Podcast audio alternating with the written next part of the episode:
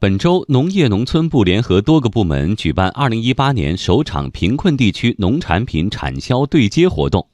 农业农村部昨天通报，首场对接活动现场签约超过54亿元。那些藏在深闺人未识的优质农产品将迎来怎样的发展机遇？又会给贫困地区农产品生产者和加工商带来哪些改变？来听央广记者朱敏的报道。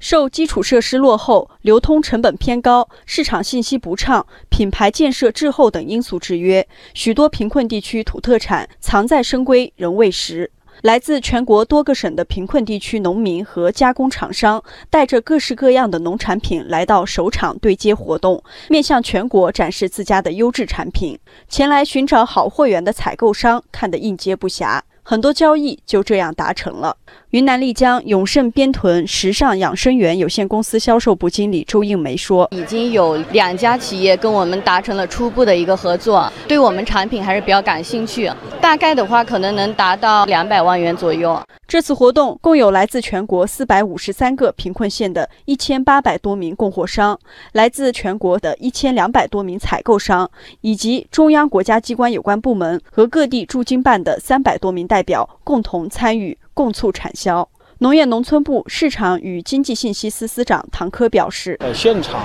签约的合同金额呢，超过了五十四亿元，加上意向合同一百二十七亿元，有将近两百亿元的成交。采购量呢是二百五十二万吨。产销对接啊，要经常性的做，常态化的一直做下去，最终呢是要帮助贫困地区呢解决滞销卖难的问题。”农业农村部部长韩长赋表示。近期，农业农村部制定了贫困地区农产品产销对接实施方案，推动建立贫困地区农产品产销对接长效机制。一方面，支持各类市场主体走进贫困地区，积极组织农产品批发市场、产业化龙头企业、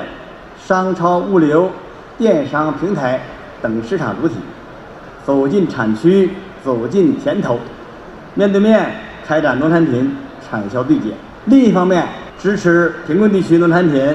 走进全国市场，组织开展促销营销活动，推动提升贫困地区特色农产品的知名度和影响力。推动贫困地区农产品产销对接，让这些绿色、优质、特色农产品走出大山，走进寻常百姓家，不仅有助于以销促产。促进贫困地区产业健康发展，还有助于丰富城市居民的餐桌。